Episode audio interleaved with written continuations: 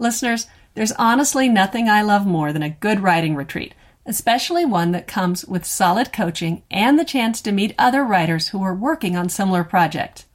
This fall, three Author Accelerator certified book coaches are offering what sounds like a dream retreat if what you're working on is telling your own story.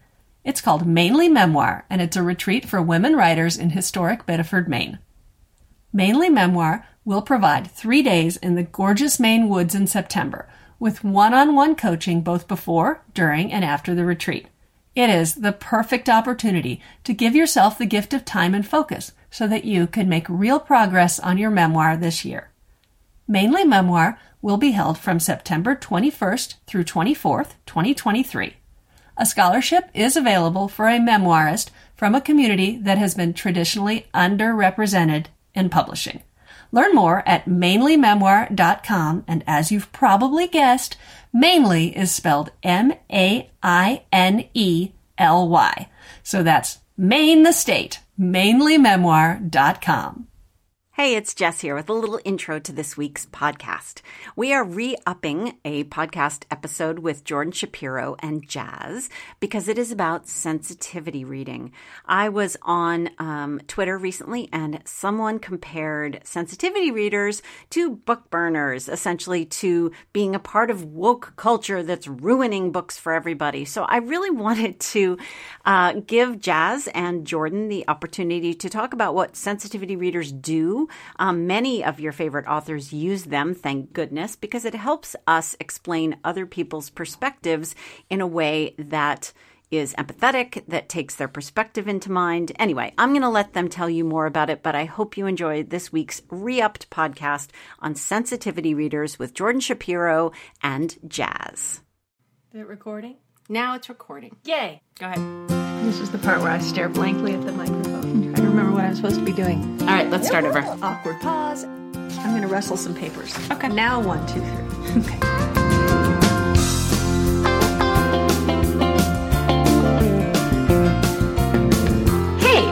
KJ Dell'Antonia, and this is Hashtag Am Writing, the weekly podcast about writing all the things short things, long things, fiction, nonfiction, pitches, proposals. In short, this is the podcast about sitting down and getting your work done. I'm Jess Lahey. I'm the author of The Gift of Failure and the now out The Addiction Inoculation. I'm just so excited to have it out in the world. And uh, these days, you can find my writing at the Washington Post and the New York Times and uh, a lot of other places. But um, I'm just so excited to be here today. And, and KJ, who are you? I am. I'm overflowing with excitement. So you see, I almost let KJ go without introduction. Going to Yeah. be an, a great episode, but before we get to it, Yeah. I am KJ Dell'Antonia, the author of the New York Times bestseller, which I still love saying, The Chicken Sisters, as well as the nonfiction parenting book, How to Be a Happier Parent, former editor and lead writer of the Motherlode blog at the New York Times, and right now entirely focused on novel number two. I wouldn't even call myself a freelancer at the moment, but? Very exciting. So Yes. exciting. So here's here's what I'm so excited about. So we have two guests today. This is like unprecedented. Um, our first guest that I would like to introduce is Jordan Shapiro. I found out about Jordan Shapiro. Oh, it's been six years ago, I think, um, when Jordan was writing about education for Forbes and um, a column there that I really loved. And we sort of met through that and end up get, getting to do some cool stuff together. And I just became a big fan of his writing. And I became a big fan of his approach to topics that normally seem fairly cut and dry. So, for example, with his first book that I fell in love with called The New Childhood Raising Kids to Thrive in a Connected World, he helped me really think about tech in a different way. And he has a new book coming out on May 11th called Father Figure How to Be a Feminist Dad. And it's great. I love this book. And Jordan, I also just have to mention, since it's in your bio, that Jordan also, when he was 13 years old, won $10,000 on American America's Funniest People uh, by singing a song about where what part of the pig hot dogs come from.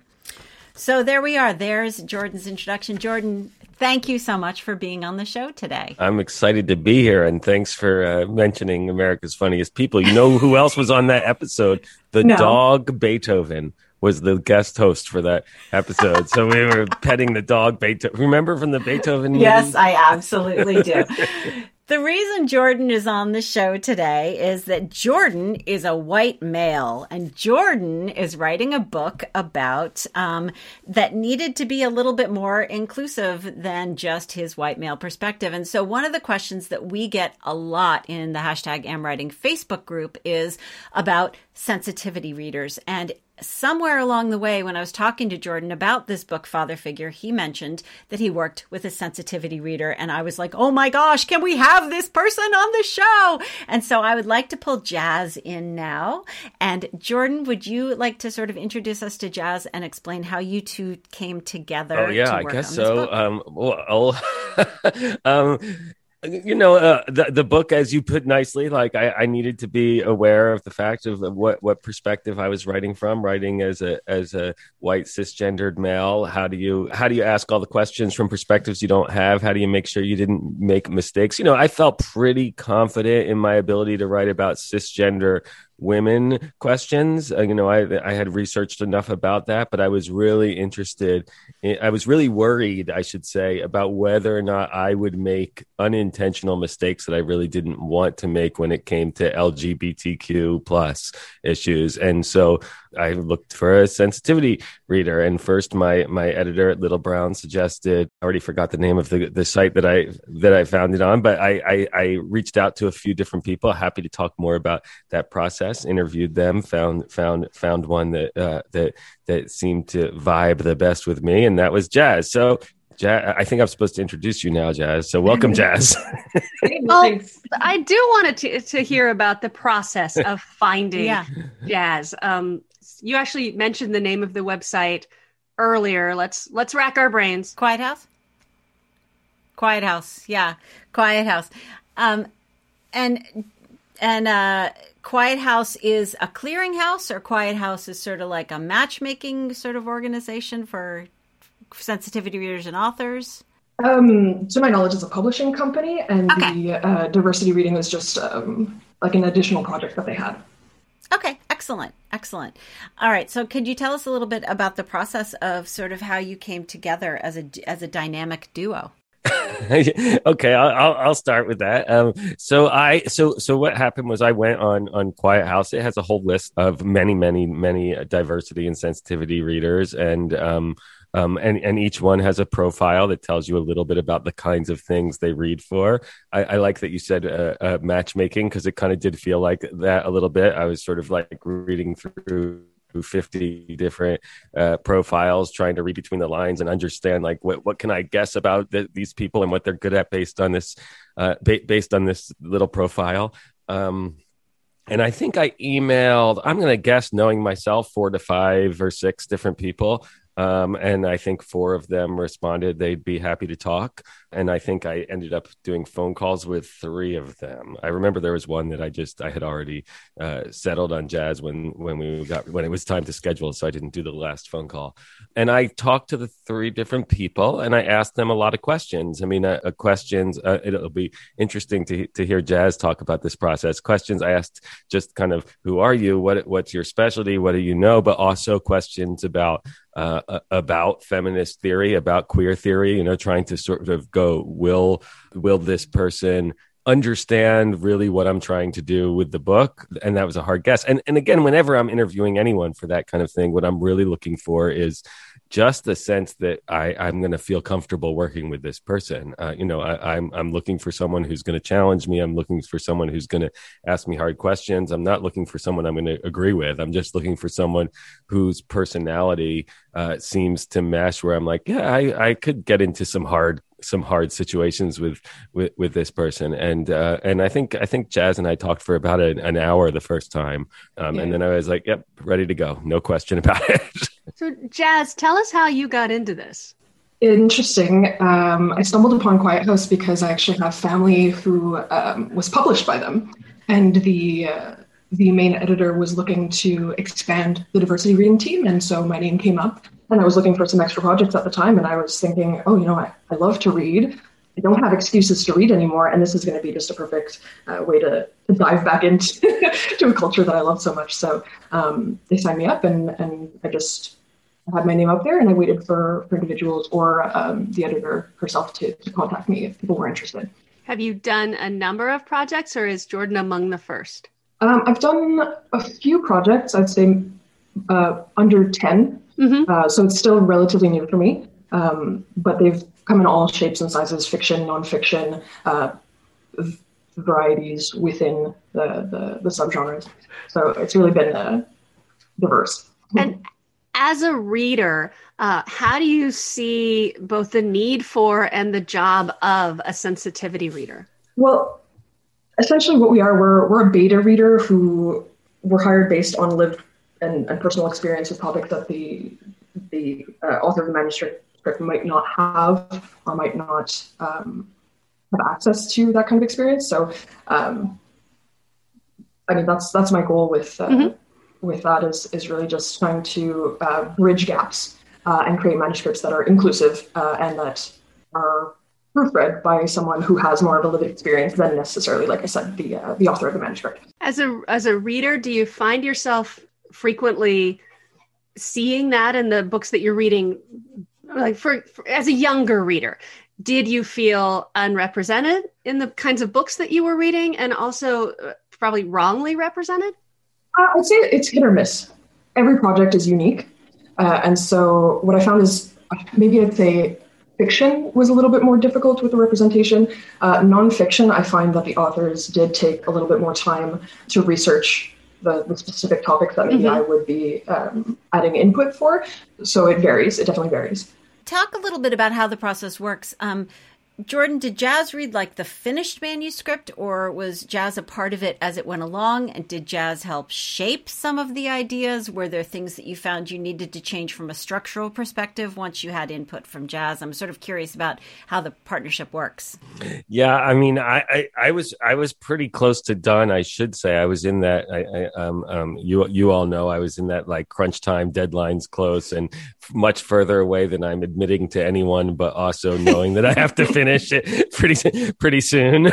Um, and and I think I had the first three parts of father figure mostly done. Um, um, I, and i sent one part at a time to jazz. I was still uh, fixing up other parts but it was pretty close to the the, the penultimate uh, draft. Um, and then but i will say that i think you know a lot had already changed in my perspective from working with jazz so that in that in that one month uh, uh, of going back and forth with parts one two and three part four became something very different than what i had imagined when i had when i had started it. I don't know about very different but but certainly certainly different There's a lot of pressure that I was I was thinking about the pressure that's on me when I'm coming close to a deadline and then to add the pressure of and by the way, you better read fast jazz because we are getting down to the wire here. There's that turnaround time that's scary. The sort of terrifying possibility that jazz might have might have come back and and, and said said this entire chapter is terrible and is going to offend a ton of people. Um Yeah. which which luckily didn't happen, but, but I yeah. can tell you I was scared of it. I, I really just appreciate the vulnerability because I think for me, I don't show people my work until it's completely done. And part of that is just because it's so scary to have, to, especially because you're talking about experiences and life experiences that you couldn't have been exposed to. And so, how would you know differently? And yet, you don't want to look like you didn't get it in the first place. It's a, it's a place of vulnerability that I think a lot of authors would find really scary. Was what was your experience of that? Well, I, I just threw myself into it. I mean, a, a, funny part about it is actually the same time that Jazz was reading it, I was sending it to my own father at the same time. And I used to joke that this was a different kind of sensitivity read because a, a, book that's all about how fatherhood needs to change going to your own father is, is, is a little terrifying. Um, so, so there were two, there were two going on at once and, uh, and, uh, um, and I guess at that point I, I, I, I needed, you know, I, I, I'm I'm like you, Jess, and don't really share with anyone but Amanda before uh, before it goes to the editor. No one else sees any any any writing before it goes to the editor. But at this point, I was at the end, so it, it was it was time it was time to do that, and it was yes very vulnerable but also gave me so much confidence afterwards. I mean i mean i was sort of like i i i, I confronted the, the what i knew was the ultimate hurdle. I mean the two ultimate hurdles here to me were, were this uh, uh, thinking about sensitivity diversity and my own father. Yeah that would for me i think one of the scary things about coming out with a new book that you know is just is there going to be someone with some expertise in something that I couldn't have experienced and they're going to have just a very different idea about that? And while you can't cover all of your bases I think you can you know sensitivity readers can really help you um, get there. And so Jazz I want to talk a little bit about um, it is really difficult to give writers feedback about their work. Let's just let's just put it that way. Like whenever I ask anyone to read my stuff or if anyone asks me to read their stuff, I say, "Now hold on. What is your goal in giving this to me? Like do you want feedback about grammar or do you want big picture stuff?" So, did you have to have a conversation like that? Like what are what kind of feedback do I want? What kind of feedback how do I want to give it to me? That kind of thing. Um how does that go? Uh, yeah, so for me personally, I have kind of a, a rubric or a, um, a, document or report document that I set up. Um, but again, this varies author to author. So I, when we spoke for the first time, I kind of got a, a taste for what kind of input Jordan was looking for. Uh, and so in reading the manuscript, um, I am someone who, just I love I love everything. Uh, I was excited to read it. I was excited by the topic, and so immediately I was have to tell myself, okay, Jazz, be objective. Um, so as much as I, you know, I read a sentence and I'm like, oh, this is so beautiful, I have to remember to go back then and say, okay, but um, from the perspective of someone with my lived experience, what can be changed? And so personally, I, I have a difficult time because I, I don't want to necessarily critique a work that I find excellent, but that is my job.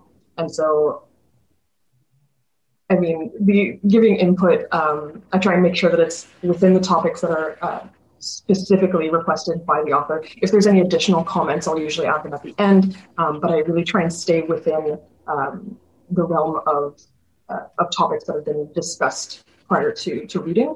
Um, and like I said, I try and remain extremely objective with, uh, with those points, despite necessarily uh, falling in love with a piece. I, I have to remember that, you know, there's this is what this is what my job is. Right. I have to remember that. Yeah, exactly. Yeah you are in a way another editor. And so if we come to that relationship with sort of the you know this isn't personal this is you know and these are not assaults against me as a you know a person then we can handle it. But we writers we we can be a sensitive bunch. And and and you know it's hard because you know a book really is like birthing something and and you feel so personal about it and you feel so you know sensitive about the language that you use that I could see that that would be tricky. So I guess I guess the takeaway there is as long as you're dealing with this as like a business relationship and this is my job and this is my assignment and you come to terms on sort of um, we've talked about this in terms of co-writing books as well too. One of our co-hosts she she co-writes a lot and uh, it's just something I've never had to deal with as a writer, but I really can appreciate that how that working relationship would work. So from your perspective, Jordan, looking at your book before Jazz read it and the book that you would have created if Jazz had not been a part of this process, how were those books different? Was there a difference? Do you feel like do you feel like there's a difference between the, the work that you would have created on your own and the work that you have created with Jazz on board? I think it's I think it's better um i you know I, am not i'm not sure it would have i'm not sure it would have been that you know i'm not sure the goals ever changed mm-hmm. right so so so i think I, I think what jazz really enabled me to do was to meet my goals in a in a much more comprehensive way um, um and so in, in in that sense it's not so much that the book would have been different but it certainly wouldn't have been successful and and and the truth is uh, i mean maybe it would still be successful who knows but but but it wouldn't have been successful from my perspective of having of having of doing what it needed to to do um and I don't know. I feel I feel like Jazz. You should give some examples of some of the some of yeah. The yeah. that was going to be my next question. I would love that. I would love that. Sure. I mean, like for first off, I know I, I spoke. Uh, we spoke about it briefly, Jordan. Um, how you sent it to me in different parts, uh, and each part of the book had a different theme um, that you discuss in the introduction, like the four guiding principles that you're trying to present uh, for fatherhood with this book. Um, and so, it it was fun for me going through piece by piece and seeing how I could apply my notes um, in a way that would represent what you're trying to, the message you're trying to create with this book. Um, and so I looked out specifically. An example would be uh, my lived experience as someone who's non-binary. Um, and using language that is appropriate for someone who is a non binary uh, parent, for example, or a parent who is um, parenting a non binary child, uh, things like that. Jordan, did you hire Jazz as an independent contractor, or was this something you did through your publisher? How did that the nuts and bolts end of it work?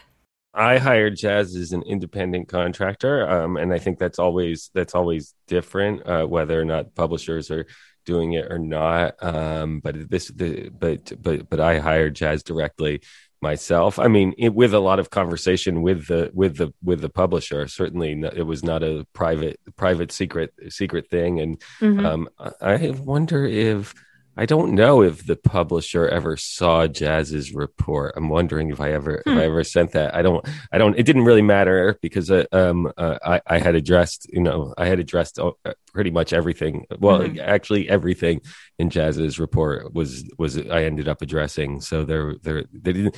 I, I the reason I'm saying that is because I could imagine if I had not addressed some things, I would have also sent my editor the report so they could have a a, a, a judgment on whether it was okay for me to ignore this yeah. piece of yeah. advice. and the other thing, so I and KJ have no problem talking about money, but I know it can be really, really sensitive. So I'm going to ease into it by asking if this was a sort of an hourly rate or a project rate. How, how did that work? For someone who wants to hire a sensitivity reader, they're going to be looking at like a, a project rate or a that kind of thing. I mean, I'm going to guess it depends on the on the reader. I, I got very okay. different very different quotes from different people. Um, okay. I mean, they were all similar. I, uh, the, uh, the, the cost didn't play any role in my decision making process, so they were close enough that it wasn't like uh, it wasn't that kind of question. Um, but it was a, it was both a, a, project and a um, per word. Oh, okay. Oh, that makes sense. That makes sense.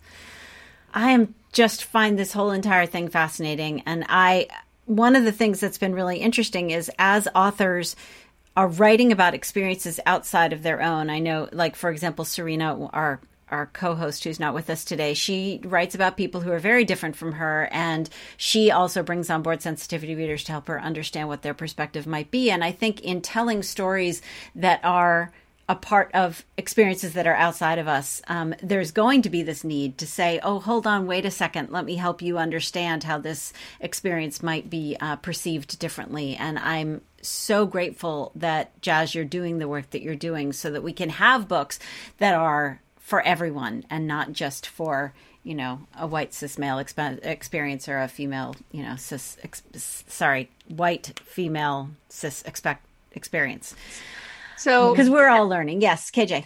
Can well without specifically talking about any of the fiction projects that you've done because who would you know i mean that would be silly. But i would love to hear what some of the experience of being a sensitivity reader has been with fiction. What are some of the kinds of things that you find yourself um, talking to authors about changing or uh, evolving? In fiction, it often comes down to uh, issues of description of race, gender, or class. Mm-hmm. Uh, that's often what I what I find myself dealing with. Sometimes it uh, deals with uh, mental health um, subjects as well, which uh, are sometimes a little bit more difficult to describe if you don't have the lived experience. But Would that be like the mental health experience of living life as LGBTQ plus is is that what you mean, or or are you talking about sort of a specific, you know? I'm more general, more general. Okay. Let's say someone who experiences depression, anxiety, or um, you know, a variety of other uh, mental health topics. Um, addiction also mm-hmm. is another one that that uh, that some authors uh, discuss, um, and I'm happy to give feedback on those kinds of topics. And I was I was actually I was actually Serena's sensitivity reader on her addiction stuff for one of her books. I, I read through some stuff and she, it was really fun because she basically said, Does this feel authentic to you? Does this feel like something that someone would be experiencing? And, and in that way, when I have that sort of those instructions, it was really fun to read it for that angle. I hadn't ever really done that. Yeah. And that's exactly that's exactly the question that I ask myself when I'm when I'm going through the manuscript is does this feel authentic? Uh, if this was coming from you know my own lived experience, is this is this realistic? Um, and that's how I base my notes that I that I provide to the author. And if it's not, do you ever find yourself in a position of saying, "What if you did this?" or "What if you did that"? Have you ever done that with authors? Yeah. So sometimes, if it's something simple, I might just point out um, a specific part uh, of the manuscript, I might put it in quotations or I might point to the page that it was on and say, hey, uh, I would suggest maybe replacing some of the language here, and I might not give a suggestion because it might, you know, be obvious enough. Whereas uh, in other situations, I might see a need for a specific item of vocabulary, and in which case I will give a, an example of what might be a more appropriate way to uh, to phrase the, the, the, phrase question. Have you had experiences where an author is portraying uh, a fictional response or emotion that you didn't feel like was authentic to the way um, someone would really perceive a situation? I believe so. Yes, I'm trying to pull a specific example. coming up. It's been it's been a little while, but uh, I'd, I'd say definitely. It's. Uh, I was thinking about the difference between nonfiction sensitivity reading and fiction sensitivity reading, and you know, I'm possessive of my stuff, but that's not, but my stuff is coming from like the world out there. Whereas, like with fiction, this is so elaborate up in here in your head that to have someone else come in and say, no, that thing that you're perceiving up here in your imagination isn't going to ring true for a reader who has actually experienced that. It's a really interesting sort of blending of the, the real and the completely fictional world. I, I love that. It's a really cool place to be. Well, I would imagine that you find yourself in the position of it's not really a question of would you have felt that way? It's a question of does that ring true to you as a member of this community that the author is not a, a member of? So that's a really it's yeah. a different approach. And I could see that there would be times when you'd have to hire more than one sensitivity reader for a project. You know, if you had you know, I anyway, we've been talking about them. I can imagine that you could be like, okay, I need like three or four people to help with this particular intersection of characters in my world, and that could get interesting. That could get really, really interesting. I would love to have like do a book club, and it would this would be so nerve wracking and horrible, but have all of everyone in the room together discussing your manuscript. and all of the all of the things. Oh my gosh, that'd be a be great like my, podcast episode. Just we'll get people to, to just dissect your yeah, next dissect work. my work. Yeah, that would be really fun and so help good for my mental health. Right there. Yeah. Jazz, do you do you like doing this? Honestly, I love doing this. Um, I have a preference for nonfiction, which uh, is another reason why I loved working on this specific project so much. Um, nonfiction, uh, specifically, I get to touch on subjects that I like to discuss in my daily life. Um, whereas with nonfiction, it's maybe a little bit more difficult kind of. I do sign um, normally a non-disclosure agreement where I don't talk about the uh, the specific um, contents of the manuscript, and so obviously fiction that I end up I'm completely alone. Whereas with uh, nonfiction, it's sometimes more general or yeah more general topics that you know are part of my daily life, and it's exciting to to talk about them and then to apply uh, my experience and even my discussion with uh, with my peers and my, my colleagues and other people in my immediate environment, how to apply that to, to what I'm reading in this nonfiction piece that, that the author has obviously done research on and is, you know, hoping to get the best version of what message they're trying to, to put. They're trying to get that best version of it out into the world. Um, so I do find that specifically exciting. It's also really exciting that we're at a place right now where we're talking so much more about how representation matters and it's important to see yourself in books and it's important for that kid to read something and say, "Oh, that experience feels so real to me."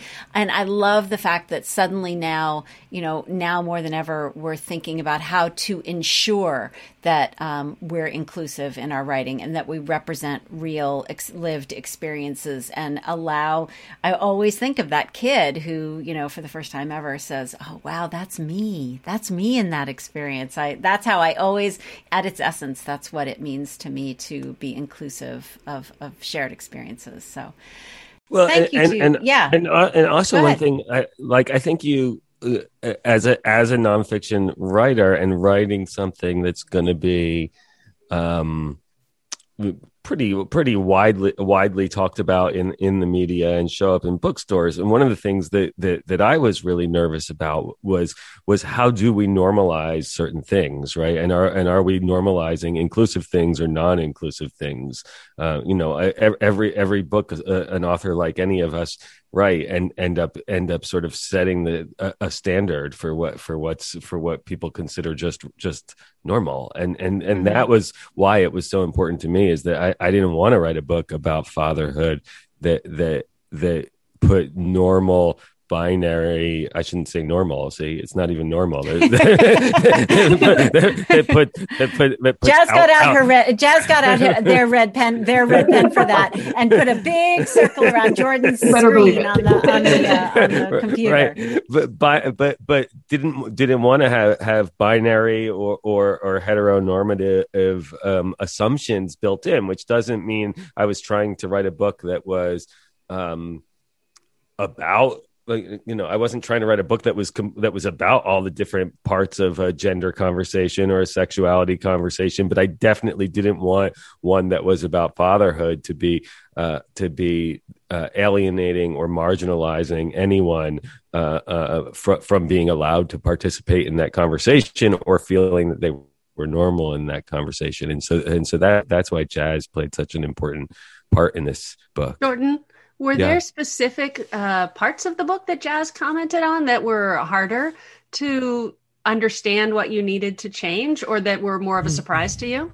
I mean, the the big surprise for me was was was actually how uh, that that there wasn't a lot more. I mean, I had to change, and and that was and that was because things things would come from jazz that made me go, whoa, I hadn't even considered that. How did I not screw that up 16 other times? Like as, as, soon as I read it, it made sense. I mean, jazz is very, very, very good at what they do. And it, and it's, it's so, so it, it, it was all clear to me, but, but there were places I'll get, I mean, there were, there were so many places where I tried to use inclusive language and I did it by saying things like, I don't know, let's say, boyfriend girlfriend or non-binary friend. And and and um and jazz pointed out that, that that you can't even put a third category there as if it's a category right? Right? Because that that that starts to imply another uh, that, that it is something when it's actually not something. It's it, it, it's it's the right to not have to be categorized. Um and and so the, the, there were places like that where I, that hadn't occurred to me in that way. Like I, here, I thought I was doing the right thing, and so much about this book is about this, right? Fathers who who who who believe they're doing the right thing, who want to do the right thing, and and just have not considered it. So so those were those were those places where things would just pop up and then I'd go back and go, how did I get this wrong? How did I, how did, how like, and, and how did I not get it wrong every third paragraph, considering I had never, I, could, I had never considered it before. I, I would think I was very lucky in, in, in many ways. Um, but I don't know that that wasn't, that there was nothing that was that hard. I could imagine that if I were, um, maybe if I were writing a different book that wasn't so much about being inclusive and hadn't just spent a year of, and a half of my life thinking about how do you how you know how do you have a much more responsive inclusive way of interacting with people that I might have been defensive or or or, or, or struggled with some of those the the things but almost everything w- w- was sort of a simple fix. I mean may, like that's the thing about all, all this stuff is like it's not hard. It's not it, it, i mean it's hard to know all the things and to recognize all the things but it's really not a big deal for us to say hey we'll use different pronouns. Like like it doesn't hurt me. Like, like, it doesn't it doesn't hurt me to, to to use inclusive language so why wouldn't i? And personally, I love that moment you described where, like, oh my gosh, I had never thought about it that way before. There's that sort of moment of sort of wonder and then a little bit of embarrassment that I've never thought about it that way before. But the overriding emotion for me is cool. I never thought about it that way before. So I love that. And I, I just, I really am enjoying the relationship between the two of you on this, on this book. It sounds like it was a fulfilling, I hope it was a fulfilling relationship for both. Yeah. Um, I was going to say too, it was, uh, like I said, it, it's hard to be objective if you're reading something you really love, right? And so I, I just, you know, I have to sing Jordan's praises a little bit. I did really enjoy reading this book. Um, and in giving my feedback uh, for the example that he just provided, I actually used the example that he wrote in the book and tried to apply um, something that was actually included in uh, in one of the sections about, you know, putting people into into categories. Um, and I was like, so you talked about putting people into categories. So now let's talk about, and it was honestly, it was a really fun experience for me to, uh, I was applying something that I was learning through his own book that I was reading for him. So it, I feel like we really, it, it, was a good match for, for this book. If I, if I do say so myself, I had well, a great time. I have to say, Jazz, it sounds like you're an awfully good teacher too, because that's that's a real that's a real talent is helping someone see something using, you know, especially when they're you're using someone's own examples. That's a really uh, that sounds like you'd be a really great teacher. You are a really great teacher. Thank you. I do have a background in education, so I, I appreciate. It. Lovely, lovely. KJ, do we need to take a break for a sponsor message? Always.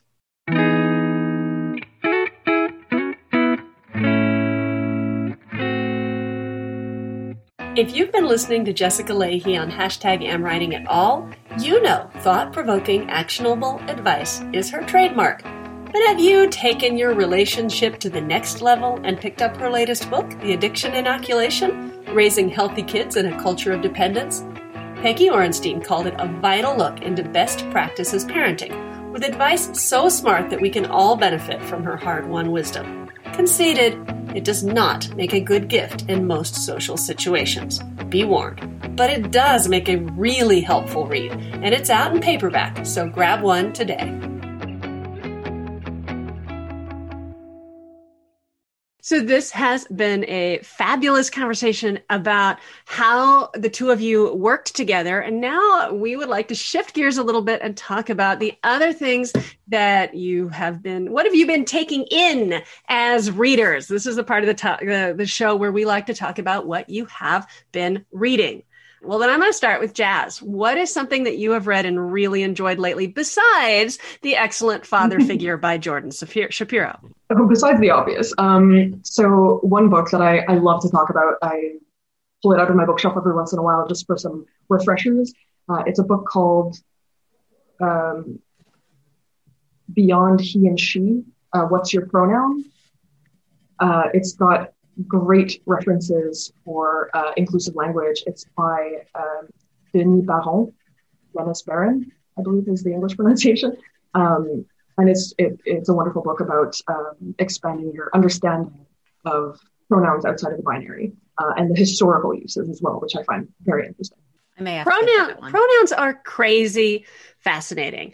Um, you know, yeah. As well, so as a first of all, I have a very small amount of experience in trying to learn to speak Chinese for for a mm-hmm. trip that we took a long time ago, and they don't use pronouns. So, um, and I have an adoptive child who had uh, some experience with Chinese language as well as with English language, and when we uh, when she first came to this country, pronouns to to her were interchangeable so that was a really interesting thing to watch and it made me very aware when later in my experience as a parent i began to have friends with non-binary kids and to want to use the more inclusive language. It be- made me very aware of how when your language has the pronouns it i, mean it, it just invades every part of your thinking. So mm-hmm. even if you're now looking at you know a non-binary child who you have never related to in a gendered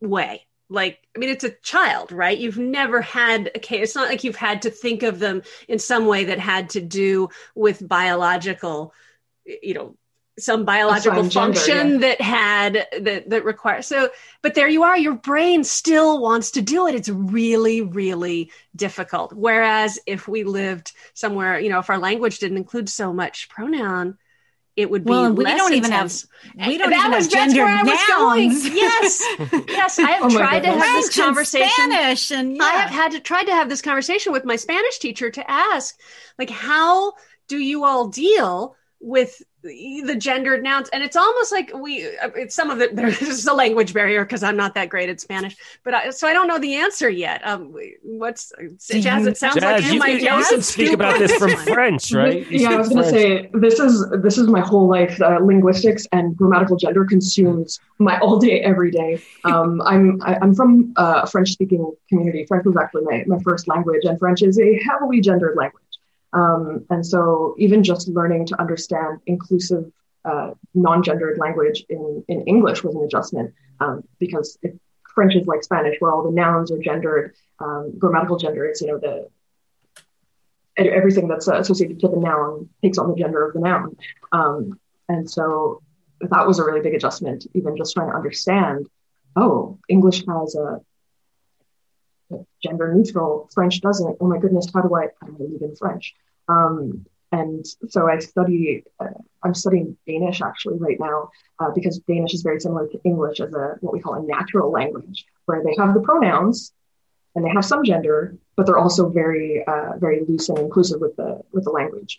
Um, and then if you go further up the ladder, so there's gendered languages like Spanish and French, natural lang- languages like uh, English and Danish that have you know the pronouns but not necessarily gender. And then there's genderless languages like you just mentioned in Chinese, and there's also uh, I should have said Mandarin because Mandarin, I, absolutely. I, and, I actually um, don't know about Cantonese, but I believe it to be the same. I believe so as well, based on my research. Um, Turkish also is another language uh, that some English speakers like to learn as a, a genderless language because uh, because it gives them some insight into exactly like you were saying. You know, growing up without that in your language, it impacts how you communicate in, general with you know kids. who- So, what is the approach in French where um, every descript and this is what I was trying to ask my Spanish teacher, like Mhm. every descriptive noun, if you're saying writer, you have to you have to apply a gender to that to get it to Absolutely. to be correct. What is the approach in French to taking gender out of the language or change or making it a little more neutral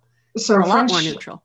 French is uh, a little bit different than some of the other Romance languages, where you have, you know, Italian and Spanish, where a lot of the endings of words are just o or ah, and it's, you know, the gendered ending. In French, we have like full, long, five-letter endings where you can't really interchange masculine or feminine, and there isn't really a neutral Right. uh, available. And so right now, I know that uh, in France, particularly, they're uh, they're refusing to to use inclusive language. Uh, usually, what we do is we put a big round dot in between uh, where it would be the masculine ending or the feminine ending.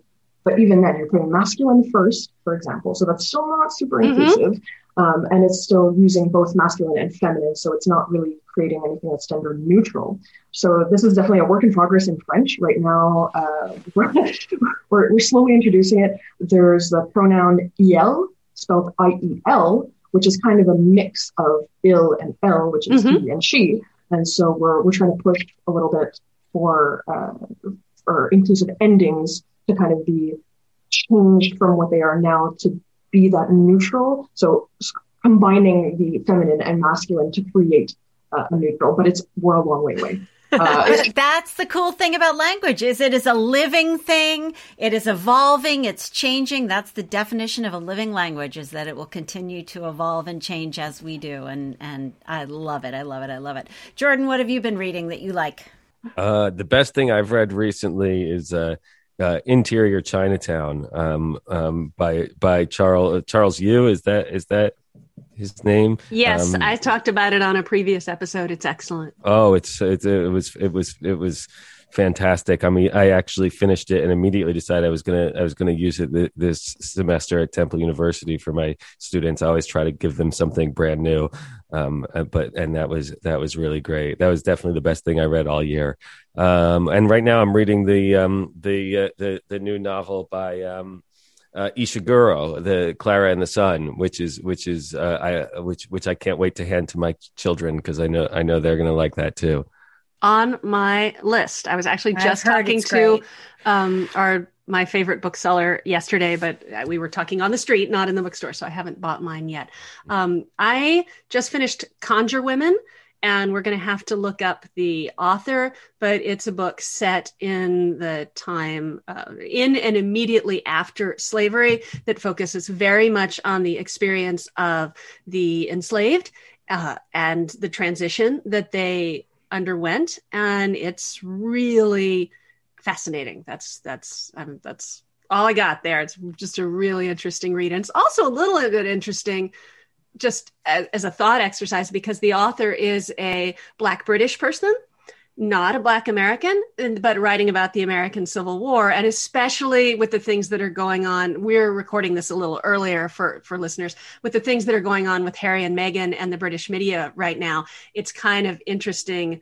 Um, i'm also reading talia hibbert's most recent book which is completely different. It's called uh, act your age, Eve, your Brown. Eve Brown. Yeah, but still, um, you know, th- thinking about the differences between the Black experience in America versus England is uh, is particularly interesting at the moment and my book was I just started Actor Eve Brown was going to be, and uh, I'm I'm listening to that on Libro FM, and uh, so far really enjoying it. Uh, it's funny the things I listen to are directly related to the projects I'm working on, and right now I'm, you know, signing book plates and doing that kind of stuff, and I'm also painting a bookcase, and this book is carrying me through that, and I'm really really enjoying it. So. Oh my goodness. Thanks to both of you so much. This has been such a fascinating conversation. I have been dying to ask that question about gendered languages like French and Spanish for ages, um, especially since I was listening to David Sedaris and talking about how hard it was for him when he was learning French to remember the gender of things. And someone told him that um, for native speakers of French, it's just nothing they think about. Like it's just this thing is feminine, this thing is masculine, and it's a fixed. It's a fixed attribute of that thing. And so, how you separate that out is a fascinating conversation that maybe we'll have to have again another time or something like that because it's so cool. All right, until next week, everyone, keep your butt in the chair and your head in the game.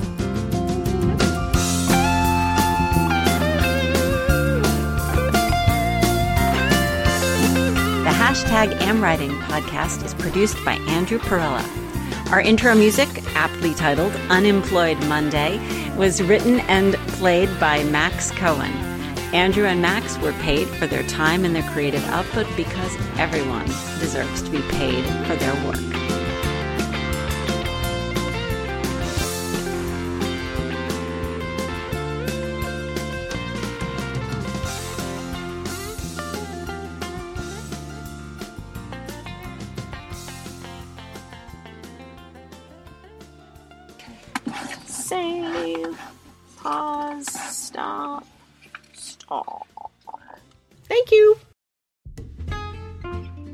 Listeners, I've got a podcast recommendation for you. Have you tried A Bookish Home yet? I've been a guest, and it's a delight. Librarian and writer Laura Zaro Kopinski interviews a different author each week, so you can add to your TBR list while getting the inside scoop on the winding road to publication. Coming up this spring, she'll be talking to Amy Poeppel, Sarah Penner, Maggie Smith, and many more. So Look for A Bookish Home wherever you get your podcasts.